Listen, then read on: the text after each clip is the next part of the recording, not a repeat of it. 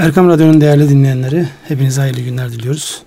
Bir ekonomi gündemi programıyla yine karşınızdayız. Öncelikli olarak Ramazan ayının hepimize hayırlar getirmesini diliyoruz. Sonra kaç gündür büyük bir zulmün devam ettiği Filistin topraklarında şehit olan kardeşlerimize başsağlığı diliyoruz. 2000 üzerinde yaralı kardeşimiz var. Onlara da acil şifalar diliyoruz.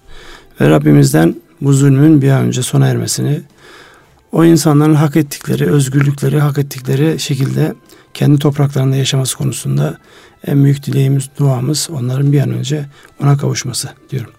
Siz amin, ne diyorsunuz? Amin diyorum inşallah diyorum.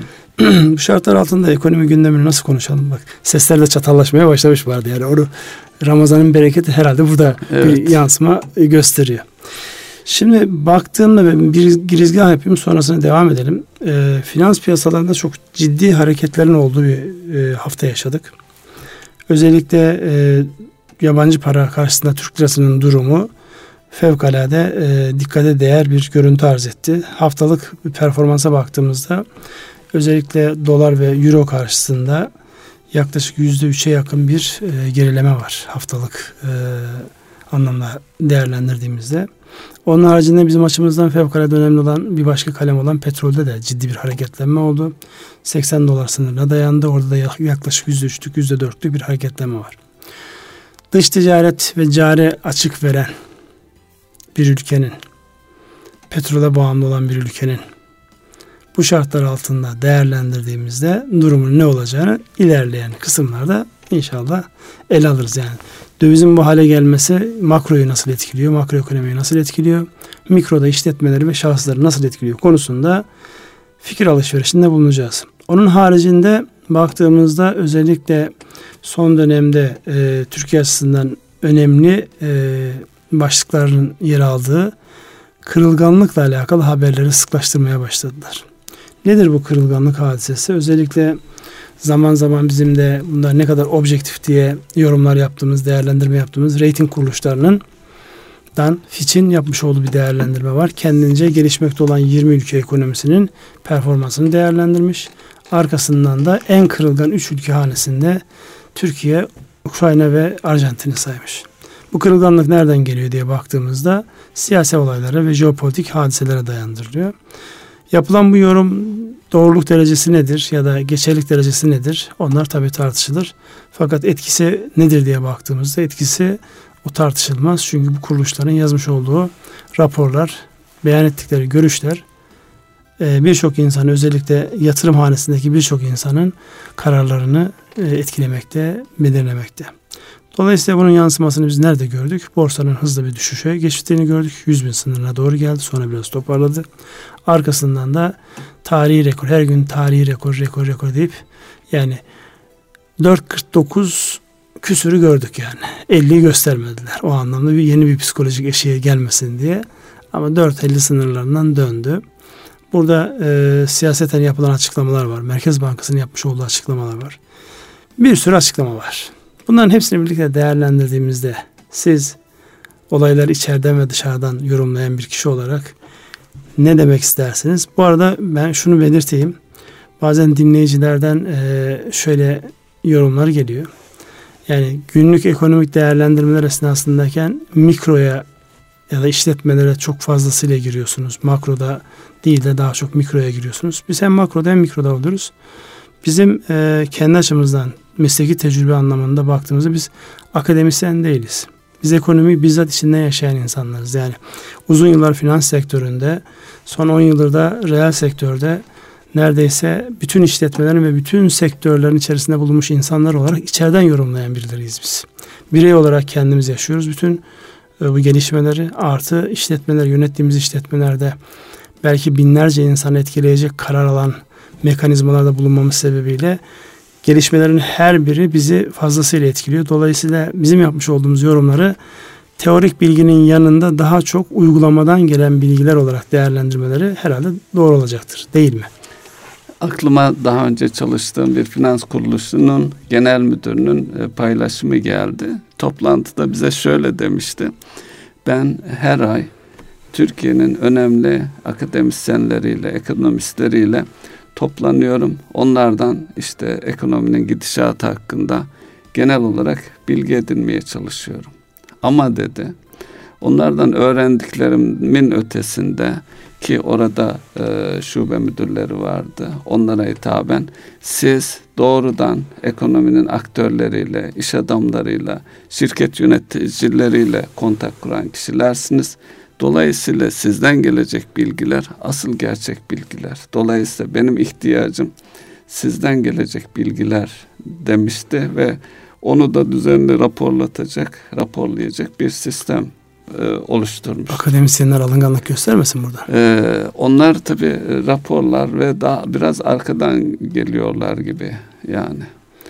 E, bir takım istatistikleri, bir takım verileri önlerine alacaklar. Onlar üzerinde çalışacaklar, bir karar verecekler. Ama o veriler geçen ayın e, verileri veya geçen dönemin verileri. E, bugün var, bugün ne yapacağız ve yarın ne yapacağızın cevapları da gerçek aktörlerin ne düşündüğüyle doğrudan ilgili ve onlar karar verici. Tebrik ediyorum. Yani bizim söylediklerimizin daha böyle gerçek hayattan, güncel hayattan olduğunu ancak bu kadar güzel cümleler yapabiliriz. evet, bunun tabii ki doğruluk payı var. Gerçekten de işte şu radyo programının önünde ve arkasında karar vermemiz gereken o kadar çok şey oluyor ki. Yani dövizin yukarı gitmesi, piyasaların oynaklığı, işte bugün e, yine şeye düştü. Kredi Garanti Fonu e, yeni bir 35 milyar TL'lik bir paket açıklamış. Bunun piyasaya nasıl etkili? Yani her düşen haber, her alınan karar ya da henüz de haber haline gelmemiş ya da karar haline gelmemiş bir konunun tartışılmasının biz olan yansımalarını hemen hızlı bir şekilde ele alıp değerlendir. Bana göre bir tutum sergilemek zorundayız ve öyle bir şey ki yani o kararlar aldığınız dakikada geri dönüşü olmayan e, yaydan çıkmış ok gibi. Bir şekilde bir menzile gidiyor. O menzil her zaman istediğiniz menzil oluyor mu olmuyor mu o biraz tartışmalı. Şimdi baktığımızda e, son bir yıl aslında baktığımızda yani geçen senenin Mayıs ayıyla bu ayın bu senenin Mayıs ayına baktığımızda gerçekten enteresan e, veriler var. Yani biz de bu anlamda verileri kullanmadan edemiyoruz. Bu aslında e, karların da nereye gittiği noktasında işletmelerin de ve de şahısların gelirlerinin de nereye gittiği noktasında bize önemli ipuçları veriyor. Burada özellikle e, yabancı para üzerinden değerlendirdiğimizde %17'lik %18'lik bir yıl içerisinde kayıplar var. Petrol tarafına baktığımızda %20'ye varan petrol oranlarında fiyatlarında artışlar var. Bu bizim ekonomimizi nasıl etkiliyor? Bir kere her şeyden önemli maliyet olarak etkiliyor. Bizim maliyet enflasyonuyla başımız belada. Çünkü önemli bir şekilde özellikle en önemli girdilerimiz hep yabancı para üzerinden geliyor. Dolayısıyla yabancı paranın hem kur farkı hem de o ürünlerde zaman içerisinde 2008-2009'dan gelen krizin etkilerini atlatması sebebiyle mal piyasalarında oluşan gelişmeler yani mal o malın lehine olan gelişmeler girdi olarak kullandığımız için bizim aleyhimize geliyor. Yani dün bir inşaatçı arkadaşla konuşuyoruz. Demir diyor 3000'i gördü diyor. Evet. Şimdi demir 3000'i gördü. Öbür taraftan herkes e, daire almak isteyenler özellikle ucuzlamasını bekliyorlar. Nasıl olacak bu? Sorusunun cevabı işte al vermeniz gereken bir karar diye karşımıza geliyor.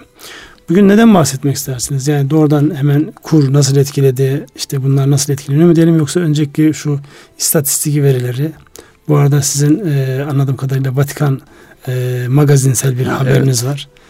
Yani e, Vatikan'ın ekonomiyle alakalı almış olduğu kararlar ve kaç maddeydi? 34 madde miydi? 35 madde Evet epey var. Öyle bir deklarasyonu var. Enteresan yani dünyanın en büyük parasal güçlerinden bir tanesi artık dayanamayıp yeter artık fazla şu türev ürünleriyle oynamayın. Yeni oyuncaklar çıkarmayın. Oturun oturduğunuz yerde deme noktasına geldi en sonunda. Yalnız e, biz bunları e, kullanmayı bıraktık demediler. Demediler. Kesinlikle demediler. Hala devam ediyorlar. Neyse şu istatistiklere girelim mi? Ne diyor istihdam verileri? Yani siz baktığınızda sonra da gençlerle alakalı yayınlamış güzel ee, bir istihdam, e, 2017 rakamları Yine var. işsizliğimiz 10,6 seviyelerinde. E, LH biraz gerileme var. Gençlere baktığımız zaman e, gençlerde bu e, oran 19'lar. Biraz toparlanmış gibi evet, gözüküyor. Biraz toparlanmış. İşsizlikte azalma var. İstihdamda genel olarak rakamlara boğmamak adına e, kadın iş gücünde iş gücüne katılım e, da artış var. e, iş gücüne katılımda artış var. Yani bunlar genel olarak olumlu şeyler. Tabi bu iş gücü istatistiklerinin Şubat ayına ait olduğunu da e, vurgulayalım. Tabi e, istihdam yanı sıra buradan nereye bağlayabiliriz? E, üretim sanayide istatistikleri teker teker Özellikle orada gençler hangi sektörleri tercih ediyor kısmında hizmet sektörü ön planda. Bir de kayıt dışı e, çalışan insan sayısında hala ciddi bir miktar var. Yani orada kayıt dışı çalışan henüz daha hiçbir sosyal güvenlik kurumuna dahil olmadan burada tabii şeyler yok. Ee, Suriyeli, Iraklı, Afganistan'dan gelenler, Bangladeş'ten gelenler yani dünyanın dört bir tarafından buraya gelen insanların kayıtlılığıyla alakalı herhangi bir şey yok. Bu, bu çünkü Türkiye nüfusunu Doğru. E, ele alıyor. Aslında o da merak edilecek bir şey. Çünkü iş gücüne ciddi katkı sağlıyor onlar. Çok ciddi katkı sağlıyor. İşte e, Konya'da memleketimizde evet. görüyoruz yani çok ciddi bir Suriyeli çalışan var. Hem Afgan sanayide çalışan. hem tarımda hem hem de inşaatta her sektörde. Tarım ve hayvancılığımız Afganlara emanet olmuş. Yani onu evet. gördüm ben. Çünkü artık özellikle e, tarım ve hayvancılık yapmak isteyen insanların çalıştırmakta zorlandıkları yani insan bulmakta zorlandıkları bir süreci yaşıyoruz. Dolayısıyla buradaki imdadımıza da Afganistan'dan, Bangladeş'ten yani uzak diyarlardan gelen insanların e, ciddi bir katkısının olduğunu görüyoruz. Dolayısıyla yani ne dersek diyelim burası bir imparatorluk. İmparatorluk Payitaht, kalıntısı İstanbul. değil, imparatorluğun kendisi. Tamam yüz ölçümü küçülmüş olabilir. 6 milyon metrekareden 700 küsür bin metrekareye gelmiş olabiliriz. Ama yani bir buraya baktığımızda burası hala kültürel anlamda, cazibe noktası anlamda bir imparatorluk e, özelliğine devam ettiriyor. Dolayısıyla bunun nasıl değerlendireceğiz? Özellikle istihdam tarafında nasıl değerlendireceğiz? İhtiyacımız olan nitelikli elemanlar ve ara nitelikli elemanları nasıl bulacağımız noktasında bir şey diyor mu? Ee, Ünsal Bey şimdi bu e, hizmet tarafında artıyor olması bir sıkıntıyı da içeriyor. Yani bir meslek sıkıntısı var nitelikli eleman derken, ara eleman derken biz gençlerimize okulu bitirene kadar bir meslek edindirip e, iş hayatına dahil ediyor olmamız lazım. E bakıldığında hizmet sektörü işte AVM'lerde güvenlik ne bileyim e, tezgahtarlık yani çok kolay e, yani herhangi bir nitelik aranmaksızın istihdam edilebilecek gençler olarak geliyor. Bunun e, ötesine geçip mesleğe dönük olarak özellikle teknik tarafta e, mesafe kat etmeye ihtiyacımız var. Konya'da biliyorsunuz e, sanayilerde e, biraz eli iş yapan kaynakçısından şeyine kadar hemen kolayca iş değiştirebiliyor ve bulmakta da sıkıntılar var. Fab, e, sanayi bölgelerindeki her fabrikada e, ilanlar duruyor. Ne diyorsunuz burada? Ya o bir gerçek ama e, gene geldik dayandık eğitimin ne kadar Eğitim. önemli olduğu konusuna. O da yani gençlik seviyesinden değil ta ilkokul seviyesinde yapılması gereken o tasniflerin, o analizlerin, insanların neye eğiliminin olduğunu, onların analizi noktasında maalesef bizim herhalde yani Osmanlı'da nasıldı bilmiyorum ama Cumhuriyet tarihinin başından bu yana herhalde en az becerimizin olduğu, kendimizi en az geliştirdiğimiz yönlerden bir tanesi. E, hep öteleyerek geliyoruz. Yani önce işte ilkokullarda, ortaokul oldu, ortaokullar liseye devretti. Şimdi liseler üniversiteye devrediyor. Ne açısından? Özellikle meslek edinme, hayata atılma noktasında, becerilerin kazanma noktasında. Halbuki şu an sanayi tarafı bu kadar kuvvetli olan, ve sanayide büyüme konusunda temel stratejik kararlı olan bir ülkenin ara kademe eleman ihtiyacını ta ilkokuldan başlayarak, ortaokuldan başlayarak düşünmesi, planlaması ve uygulaması gerekirken maalesef bu üniversite sonrasına doğru kaydı.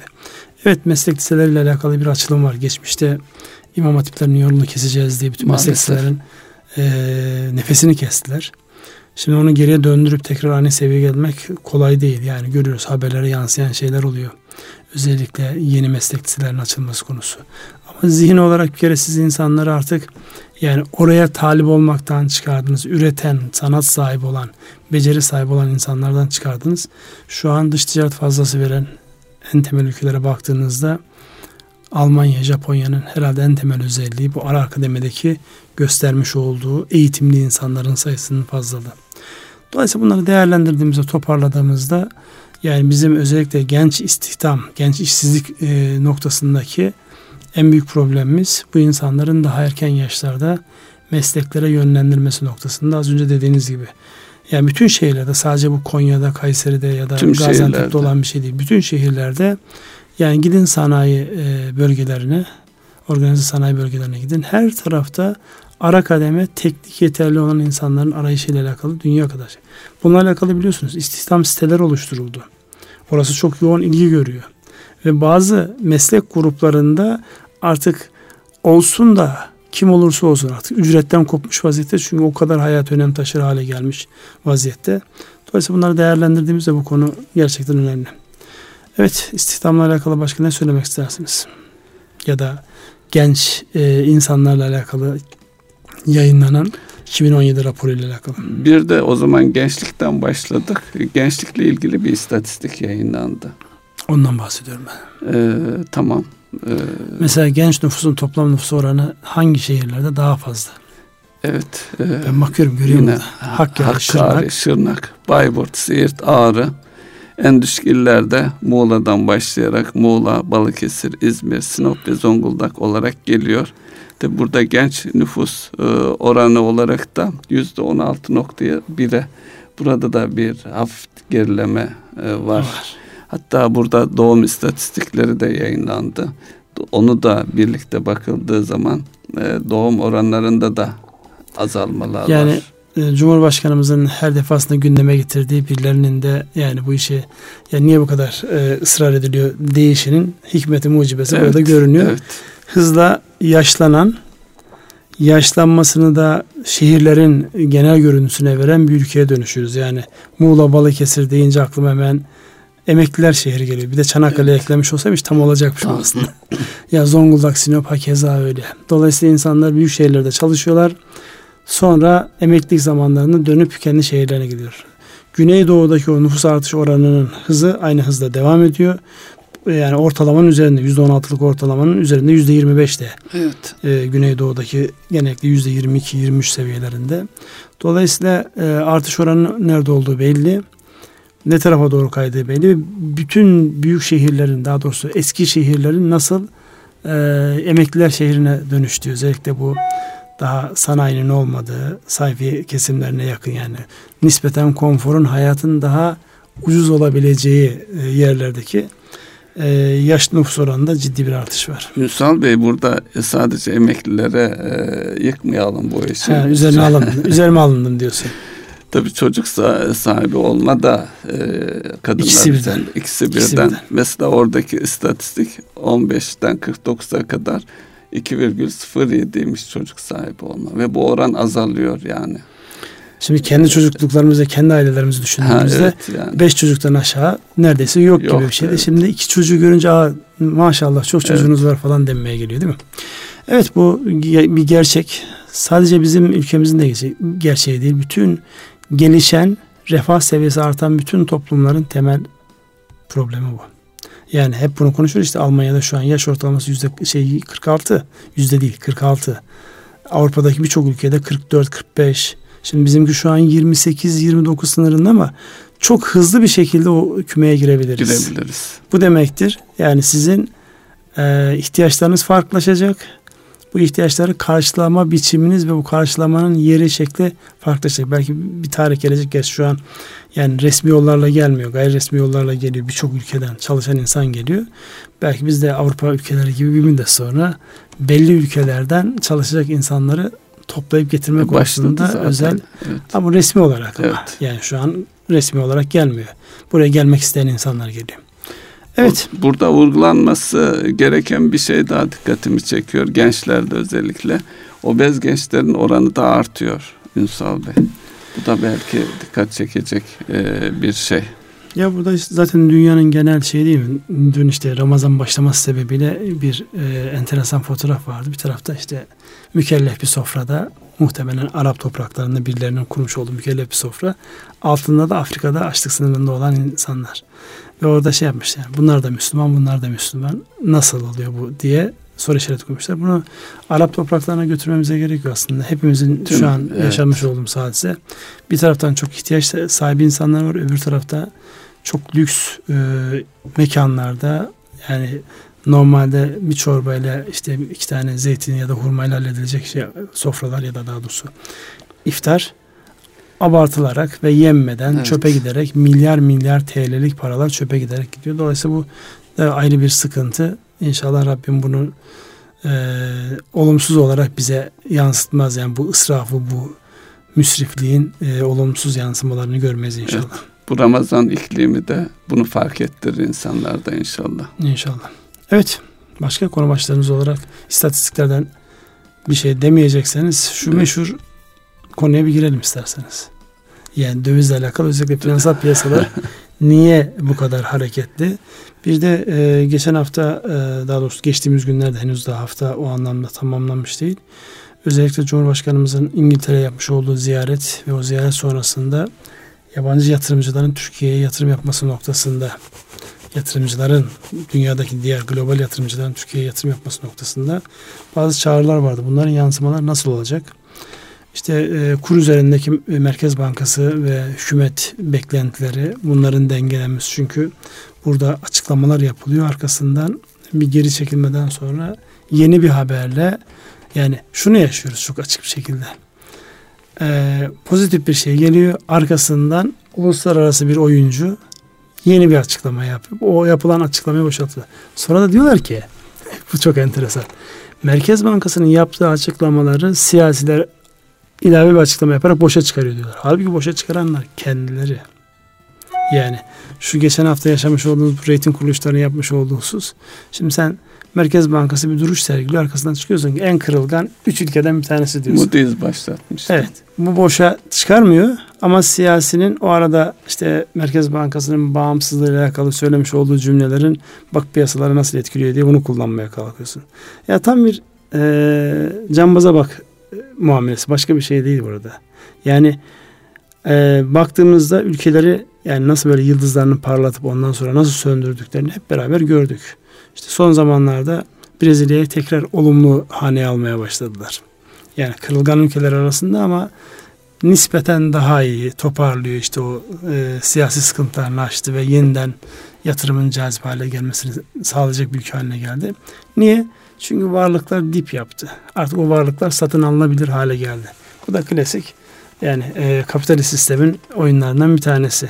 Önce parlatıyorsunuz belli bir büyüklüğe getiriyorsunuz sonra oradan bırakıyorsunuz paraşütle. Yere bir çakılıyor. Çakılma esnasında tekrar gelip alıyorsunuz. Yani onunla alakalı metiyeler, övgüler o sarkaç sürekli devam ediyor. Değerler düşüyor ve artıyor. Kim kazanıyor? E, kim kazandığı belli şu an dünyanın yani kulaklarından para fışkırıyor. Bu paralar normal üretilerek elde edilmiş paralar değil.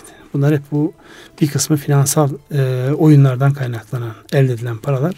Bir kısmı da işte ülkelerin kendilerini rahatlayabilmek için, rahatlatabilmek için basmış oldukları ve herhangi karşında bir şey yok eskiden. Altın karşılıydı, o karşılıydı, bu karşılıydı. Şu an rahatlıkla piyasaya sunulan paraların oluşturduğu büyük bilançolardan geliyor. Evet. Top sizde. Şimdi e, dip e, noktası dendiği için yine bir e, değerlendirme var. Borsamız 2002-2003 seviyelerinde aslında girecek e, sermaye yatırımcılar için de çok cazip bir durumdayız. Her yönüyle cazip bir durumdayız. Ama bir şey beklenti var. E, şöyle deniyor. İşte seçim süreci, seçim sürecinden hemen sonra e, ciddi tedbirler alınmasını bekliyoruz. Şey de biliyorlar ne olacağını. Ve o süreçte de bu e, dalgalanma olabildiğince devam edecek görünüyor. Tabii bu yalnız da değiliz. Dünyada da ciddi bir şey var konjüktür olarak yani geriye bakıldığında şu ana kadar hele 2008'den itibaren e, yaşanmış tecrübelerin çok da para etmediği bir sürece girdik. Bilmiyorum siz de katılır mısınız? Bu düşünceye? Ya siyah, e, işin içerisinde finans varsa yaşamış tecrübeler çok para ediyor. Çünkü her defasında aynı oyun tekrar tekrar karşılık bulabiliyor. Yani oraya baktığınızda yani 2008'de 2009'da yaşamış, dünyanın yaşamış olduğu özellikle büyük ekonomilerin yaşamış olduğu sıkıntıyı nasıl açtılar? Yani o zamana kadar bunu yapma niyetinde olan bütün ülkeleri eleştirdikleri yöntemle yaptılar. Yani daha önce enflasyon yüksek olduğu ülkelerde e, IMF'in en büyük eleştirisi neydi? Para basmayacaksınız. Para, para politikası. Faizleri yükselteceksiniz. Faizleri yükselteceksiniz. İşte e, para basmayacaksınız. Dolayısıyla bir kıtlık oluşturarak insanları terbiye edeceksiniz. E kendileri nasıl yaptı? Bollukla yaptılar ve yani, bolluk sayesinde problemlerini de tüm dünyaya sirayet ettirdiler. Tarzdan dolayı adamın adı helikoptere çıktı. Bu yeni bir uygulamaydı ama değil mi? Yeni bir uygulama evet. idi.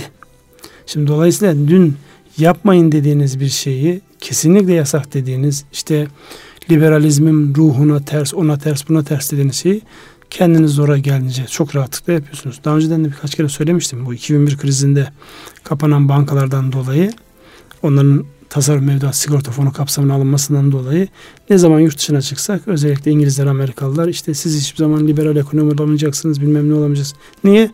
İşte batan bankaları kamu güvencesi altında tasfiye sürecine sokuyorsun. Kendileri ne yaptı? Bir tane bile tasfiye ettirmediler. O e, şeydeki İngiltere'deki o mortgage e, firması Northern Rock zannedersem ismi onu batırmadılar. İşte e, Barclays'inden bilmem e, e, diğer şu an gelmedi aklıma bankaların birçok bankayı kurtarma noktasında ellerinden gelen her şeyi yaptılar. Yani bu biraz e, nerede kendi işlerine yarıyorsa, nerede kendi menfaatlerine yarıyorsa orada hemen politika değişebiliyor. Ama sen uyguladığın zaman öncesinden bir sürü dayak yiyorsun. IMF üzerinden ya da başka finans e, sağlayan kuruluşlar üzerinden. İşte biraz e, hem finansal e, olarak ihtiyacımızın olması işi değiştiriyor. E biz burada şimdi çok açık ve net bir şekilde görünen şu bizim kaynağa ihtiyacımız var. Dolayısıyla kaynağa ihtiyacı olan bir ülkenin uluslararası piyasalara çok ciddi bir entegrasyonu söz konusu. Yani o piyasalardan siz eğer kaynağı tedarik edemezseniz içeride istediğiniz düzeni kuramazsınız. Şu an Türkiye ile alakalı en önemli hadise o. Kaynak girişi devam ediyor mu etmiyor Ben ona bakıyorum. Baktığımda bugün işte bankalarımızdan bir tanesi bir buçuk milyar e, dolarlık bir sendikasyonu yenilediğini haberini düşürmüşler. Birkaç gün öncesinde yine şey. Dolayısıyla biz borçlanabilme Maliyet bilgisi var mı? Ünsal var. Bey? Maliyetler artmış tabii ki. Ya bir görünen maliyetler var bir de daha doğrusu deklare edilen maliyetler bir de arka tarafında işte bilmem ne ücreti ne komisyonu bilmem ne diye e, deklare edilmeyen oranlar var. Şu bir gerçek. Türkiye'nin özellikle şu anki e, derecelendirme notundan dolayı borçlanma yüzdeleri artacaktır. Ben onun devam ettiği sürece çok büyük bir problem olacağı kanaatinde değilim açıkçası. Yani bir yerlerden borç buluyorsanız sizi bu ya beceri sahibi yapar ya da uzun vadede çakılmanıza sebep olur. Eğer beceri sahibi yaparsa mesele yok. Zaten çakılacaksanız yani onun gerekçeleri var. Çünkü bize baktığımızda şu an elde etmiş olduğumuz yani son e, yıllarda elde etmiş olduğumuz kaynakla önemli ölçüde gayrimenkul sektöründe büyüdük. Şimdi son 6 7 10 yıldır işte başta savunma sanayi olmak üzere sanayinin katma değer üreten tarafında da ciddi bir büyüme var. Ama bu kaynağın gayrimenkule değil de o tarafa doğru kanalize olduğunu düşündüğümüzde çok ciddi bir rekabet avantajımız olabilecekken şu an onun farkında var. Buraları doldurmaya çalışıyoruz. Peki e, şimdi e, elimizdeki en azından bitmiş gayrimenkulleri e, nakde çevirmek, rahatlatma ihtiyacı var. Bununla ilgili yine KDV ile ilgili konuttaki KDV'yi iş yerine de yaygınlaştırdılar. Bunun etkisi e, yaşanır mı? Ne düzeyde Ya olur? olacaktır ama gayrimenkulle alakalı yani alım satımın e, olması piyasayı rahatlatacaktır. Bir dönüşüm olması, bir devinim olması bu kaçınılmaz bir rahatlama ama uzun vadeli yapısal yapısal dediğimiz meselelere çözüm müdür sorusunun cevabı hayır Değil, çözüm tabii, değildir. Evet. Yani bizim dünyanın dört bir tarafına markalı yani aa evet Türkiye'de yapılmıştır çok da kalitelidir dedirteceğimiz dünyanın her tarafından talep edilen tüketilen ürünlere ihtiyacımız var. Bu ister bir gıda ürünü olabilir ister bir makine olabilir. Yani size e, fasoncu konumundan çıkarıp montajcı konumundan çıkarıp gerçekten kendi bilgi birikiminizde, mühendislik becerilerinizde artık ne kadar ne beceriniz varsa onların hepsini ortaya konup e, elde edilen ürünlerle sadece alım satımını yaptınız ya da alıp üzerine iki e, vida ekleyip gönderdiğiniz aynı şey değil bunlar. Değil tabii. Dolayısıyla bizim baktığımızda gayrimenkul sektörüyle de alakalı şöyle bir bir fırsat aslında kaçırdık biz. Yani özellikle bu vatandaşlıkla alakalı e, mevzu biraz rakamlar yüksek tutuldu açıkçası. Rakamlar biraz daha aşağıda tutulmuş Makul olsaydı olsa, evet. şu an e, dünya istatistikleri yayınlandı. Mesela Türkiye e, nüfus gücüne göre ve e, ekonomik büyüklüğüne göre e, yurt dışından kendisine önerilen vatandaşlık teklifi karşılığında yurt dışına transfer olmuş milyonerler hanesinde önemli bir yer alıyor. Yani insanımızın bir kısmı bir şekilde yurt dışında yaşamayı, orada işte bir ayağının olması açısından ciddi bir kaynak aktarımı var.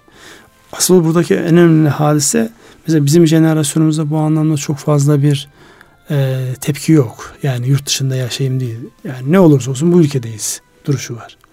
Gençlerle alakalı özellikle üniversite öğrencileriyle yapmış olduğumuz o dersler, konuşmalar, sohbetler esnasında ben şunu fark ediyorum. Yani zihnin bir tarafı yani neden olmasına kaymış vaziyette. Bu neden olmasın bir şeyler yapılabildiğinde yani pekala olabilire dönecek. Asıl bizim üzerimizdeki hadise zaten nüfusun artış oranında bir yavaşlama var. Eğitimli genç nüfusunuzun da eğer gözünü içeri değil de dışarı kaydırırsanız orada yaşamaya, orada iş tutmaya, orada hayat geliştirmeye oluşturursanız asıl bizi uzun vadede bekleyen başka sıkıntılar ortaya Riskler. çıkacaktır. Dolayısıyla bunların hepsinin görülmesi, yani bunlar hep makro politikaları gerektiriyor. Yapısal, Ekonomiyle alakalı değil. Yapısal dönüşümle alakalı. Bu arada konut e, istatistiklerini verelim mi? Müsaade. Buyurun onu size bırakıyorum. E, 103 bin konut satılmış. E, tabii e, yine konut satışında önceki aylara göre gerileme var e, maalesef. Bunların e, ipotekli konut satışları 28 bin civarında. Burada da azalma var. Bu tabii e, şeyle ilgili e, konut kredileriyle ilgili maliyeti düşürücü bir, birkaç bankanın açıklaması vardı. Tabii bu inşallah önümüzdeki bu aya veya gelecek aya yansımasını bekleyebiliriz. Şu anda orada bir hareket, pozitif yönde bir hareket olmamış. E, satılan konutlarında 47.500 civarı yeni inşa edilen konutlar. Bu kadar istatistik herhalde yeterli. Az önce vermiş olduğunuz o 27 bin sayısı e, ipotekli olan yani banka kredileriyle. Evet, banka kredileri. Ya buradaki zaten e, konuşulması gereken en temel unsurlardan bir tanesi şu. Yani bankacılık sektöründe bazı dönemlerde bazı sektörlere yönelik verilen tepkiler hani orantısız güç kullanma dedikleri hadise var ya tam ona denk düşecek hadise. Yani duyuyoruz piyasanın içerisindeyiz. Bazı bankalar karar almış. İnşaat ve inşaat bağlantılı ne kadar iş yapan varsa o firmalarda yeni risklere girilmemesi ve mevcut risklerin de tasfiyesiyle alakalı şubelere en uç e, sinirin en uç organlarına mesajlar gönderiliyor. Bu resmi olarak deklar edilmiyor ama içeriden tabii insanlarla sohbet edince bu ortaya çıkıyor. Şimdi bu bir ekonomi içerisinde bulunan en önemli, en organize kurumların yapacağı ya da alacağı kararlar değil. Bunlar tetikleyici etki yapıyor. Şimdi siz banka olarak inşaat bağlantılı hiçbir firmayla çalışmayacağım diye karar alıp onu da kendi e, şeyinize ağınıza duyurduğunuzda bu kulaktan kulağa öyle bir olumsuz etki yapıyor ki. Halbuki biz burada şunu biliyoruz. Yönetimin yüzde ellisi, yüzde altmış hatta yüzde sekseni sözlü yapılan e, yönlendirmelerdir. Orada zaten bir yöneticinin ya da bir liderin gücü sözlü olarak yapmış olduğu açıklamaya gösterilen ilgiyle de ölçülebilir aslında. Merkez bankalarının güçleri de buradan geliyor. Herhangi bir net müdahale yapmadan sözlü müdahale yaptığında eğer piyasa ona tepki verirse evet bu Merkez Bankası güçlü onunla oynamaya gelmez devir. Aynı şey siyasiler aynı şey bankalar gibi güçlü organizasyonlar açısından da geçerli. Şimdi bankacılık sisteminin bu anlamdaki duruşunu evet bir taraftan başta kamu bankaları bağlantılı olmak üzere mevcut yani sayısı da orada tartışılıyor. 100 bin mi, 150 bin mi, 200 bin mi stok e, konutun eritilmesi noktasında bir e, adım atılması noktasında. Fakat orada bir sübvansiyon var. Yani şimdi oranın ticari kredilerde 1.50, 1.60, 1.70'lerde olduğu aylık o işte siz 1.50 birin altında dediğinizde birileri sübvanse ediyor bunu. Kimin sübvanse ettiğini şu an konuşmuyoruz. Şimdi bunun karşılığında ekonomiyi hareketlendirecek hadisede orada da şu çıkıyor. Hangi firmalar siyasi? Yani burada bir yani müdahale ettiğiniz hangi alanda bir firmalar, evet. hangi firmaların stoğu eritilecek? Ve o firmalar o stoğu eritebilmek için yani eşit şartlarda mı hareket ediyorlar? Burada bir eşitlik var mı noktasında yani ister istemez insanın sorduğu bir kocaman bir soru işareti var. Çünkü bir duruş var bankacılık sektöründe şu an gayrimenkul sektörüne karşı bir duruş var. O duruşu yani rahatlatacak şeyler midir bunlar? pozitif etkisi kesinlikle olacaktır ama yani beklenenin birebir karşılarma sorusunun cevabını önümüzdeki günlerde göreceğiz. Burada tabii e, firmaların bu söylediğiniz önemli bir şey vardı. İnşaat e, girmeyin yanı sıra çıkın. O çıkın daha da sıkıntılı. Çünkü o zaten pratikte o bankayı da sıkıntıya sokacak bir şeydir. Ya oradaki temel espri şu değil mi finans sektöründe? Önce çıkan kurtarır mantığıyla. Aslında bu önce çıkan kurtarır peşinden böyle domino taşı gibi arkasından bir sürü şeyi devirir. Yani eskiden bu daha sert oynanıyordu. Şu an çok fazla duymuyoruz piyasalarda yani sıkıntıya giren e, firmaları ya da banka yüzünden sıkıntıya giren firmalar çok fazla duymuyoruz. Fakat o önemli bir e, başlık olarak duruyor bir köşelerde. Evet. Evet istatistiklerle alakalı konutlarda ya da genç istihdam burayla alakalı söyleyeceğiniz bir şey ilave bir şey var mı? İlave bir şey söyledik ee, şey olarak Parakende ile e, bir istatistikte o var. Geçen yıla göre yüzde 7,4'lük bir artış var. Belki bu ifade edilebilir. E, tabii bu artışların hepsini enflasyon oranıyla tartarak e, değerlendirmekte evet. yarar var. Bu özellikle bugün açıklanan bu kredi garanti fonunun 35 milyar liralık paketi serbest bırakmış olması yani ben bunu gerçekten e, moral değeri de var değil moral mi? değeri çok yüksek. Dolayısıyla bir önceki dilimde verilmiş olan e, 250 milyar TL olduğu söylenen tam rakamlar resmi olarak bilmiyoruz tabi. 250 milyar TL olduğu söylenen rakamın yanında çok büyük bir rakam olmamakla beraber şu an kredi garanti fonunun geri ödemelerinin başladığı bir dönemde firmalar nezdinde acaba sorusu fazlasıyla sorulmaktaydı.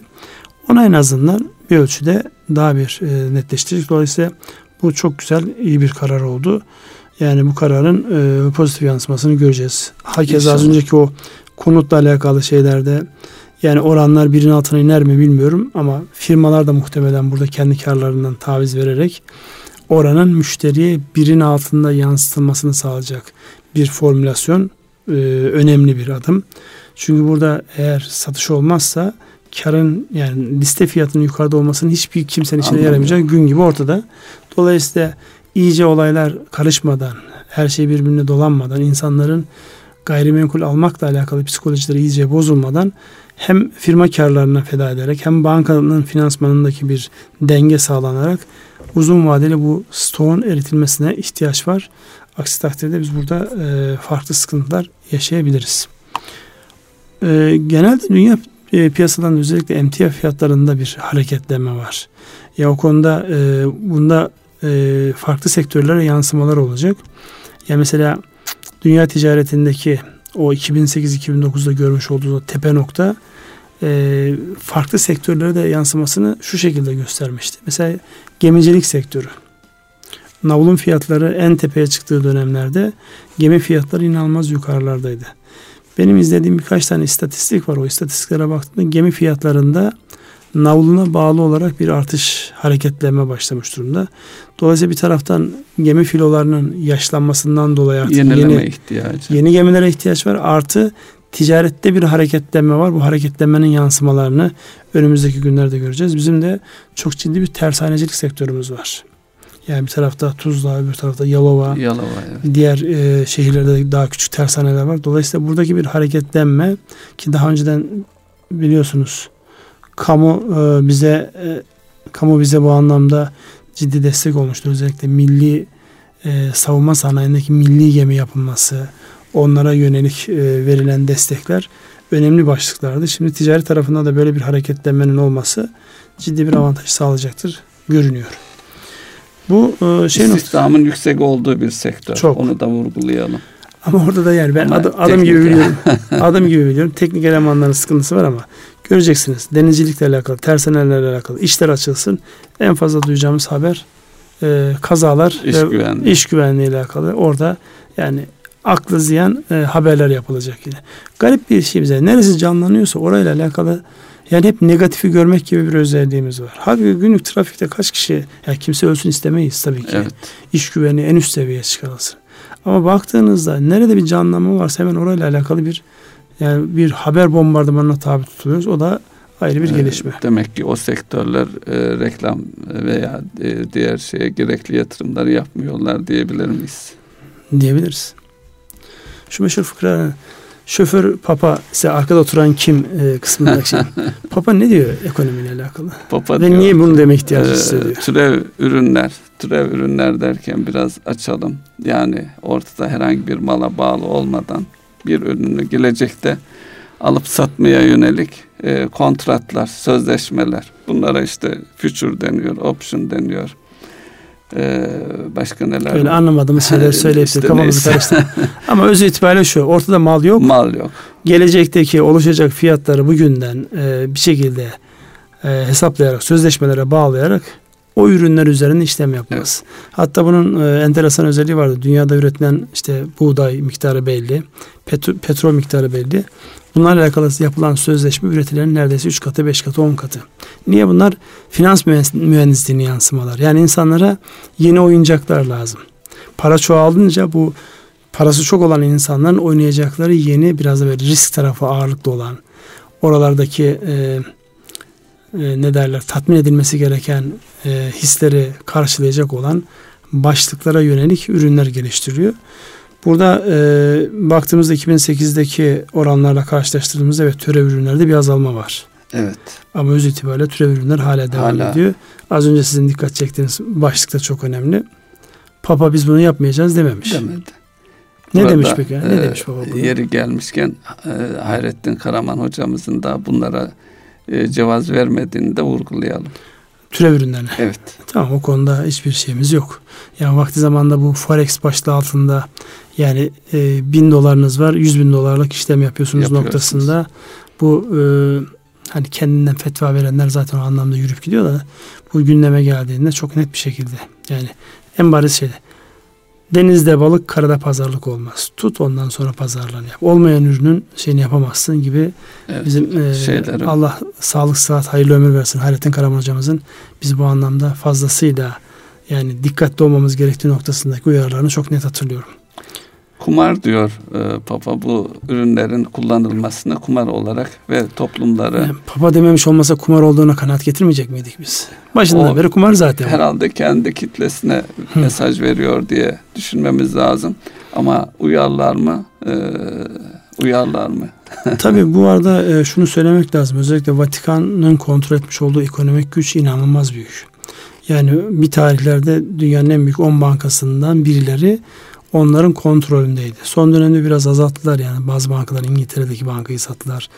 Avrupa'nın muhtelif yerlerindeki bankaları satarak biraz e, ne derler yükten kurtulmuş gibi görünüyor ama hala dünyanın en büyük holdinglerinden bir tanesi Vatikan Onlar, diyebiliriz. Evet. Dolayısıyla ekonomiyle alakalı yapmış olduğu açıklamalar e, bu anlamda yani doğrudan göbeğinden gelen onunla ilgilenen insanlar olduğu için normal. E, bir de bir tarihte çok enteresandır. Yine bu kriz sonrasında papalın o zaman hangi papa vardı hatırlamıyorum ama işte İslam e, finans sistemi, İslam bankacılığı ve faizsiz finans sisteminin bu krizler önlemede çok önemli bir başlık olduğunu, dünyanın bu tarafta büyük, büyümüş olsaydı bu krizleri yaşamayacağımız gibi açıklamalar yapmıştı. Biz de hepimiz baktık o katılım bankalarında falan bile görüyorsun. Çekmişler fotokopilerini masaya koyuyorlar.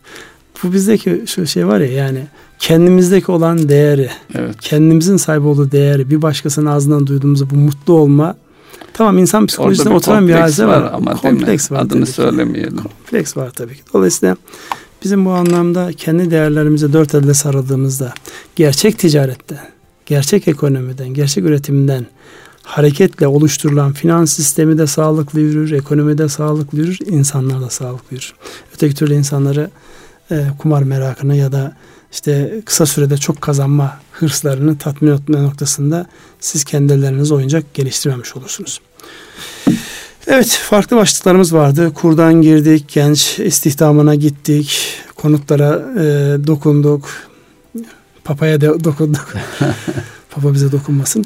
Dolayısıyla böyle bir e, süreçte ekonomi programında sonuna gelmiş olduk. Toparlayacak cümle kurmak icap ederse bugünle alakalı ya da bu haftayla alakalı ne söylemek istersiniz? Ee, mübarek günlerdeyiz. Bugünleri değerlendirelim. İnşallah e, hem bayrama hem seçimde kazası belası sağlıklı bir seçim sonra da ekonominin ihtiyaç duyduğu, herkesin beklediği bu yapısal problemlerimizi çözecek e, ciddi kararlı adımlar atalım inşallah. İnşallah. Benim söyleyeceğim şudur. Bu ay rahmet ayı. Açlığın, yokluğun, mahrum kalmanın ne olduğunun anlaşılabileceği en önemli aylardan bir tanesi. Yani tabii ki biz ekonomik anlamda güçlü olmamız lazım. Tabii ki iyi şeyler yapmamız lazım ama dağıtılmış, eşit dağıtılmış, geniş kitlelere dağıtılmış ve geniş kitlelerin hak sahiplerinin haklarının verilmiş olduğu zekatın, fitrenin, sadakanın ve onun ötesinde yapılacak bütün hayır hasenatın yani sahip olduklarımızın paylaşımı ile alakalı hem bilinçlenmenin, aydınlanmanın üst seviyede olduğu hem de bunun fiilen uygulamaya döküldüğü bir ay olması, günler olması dileğiyle. İnşallah. Hayırlı günler diliyorum efendim.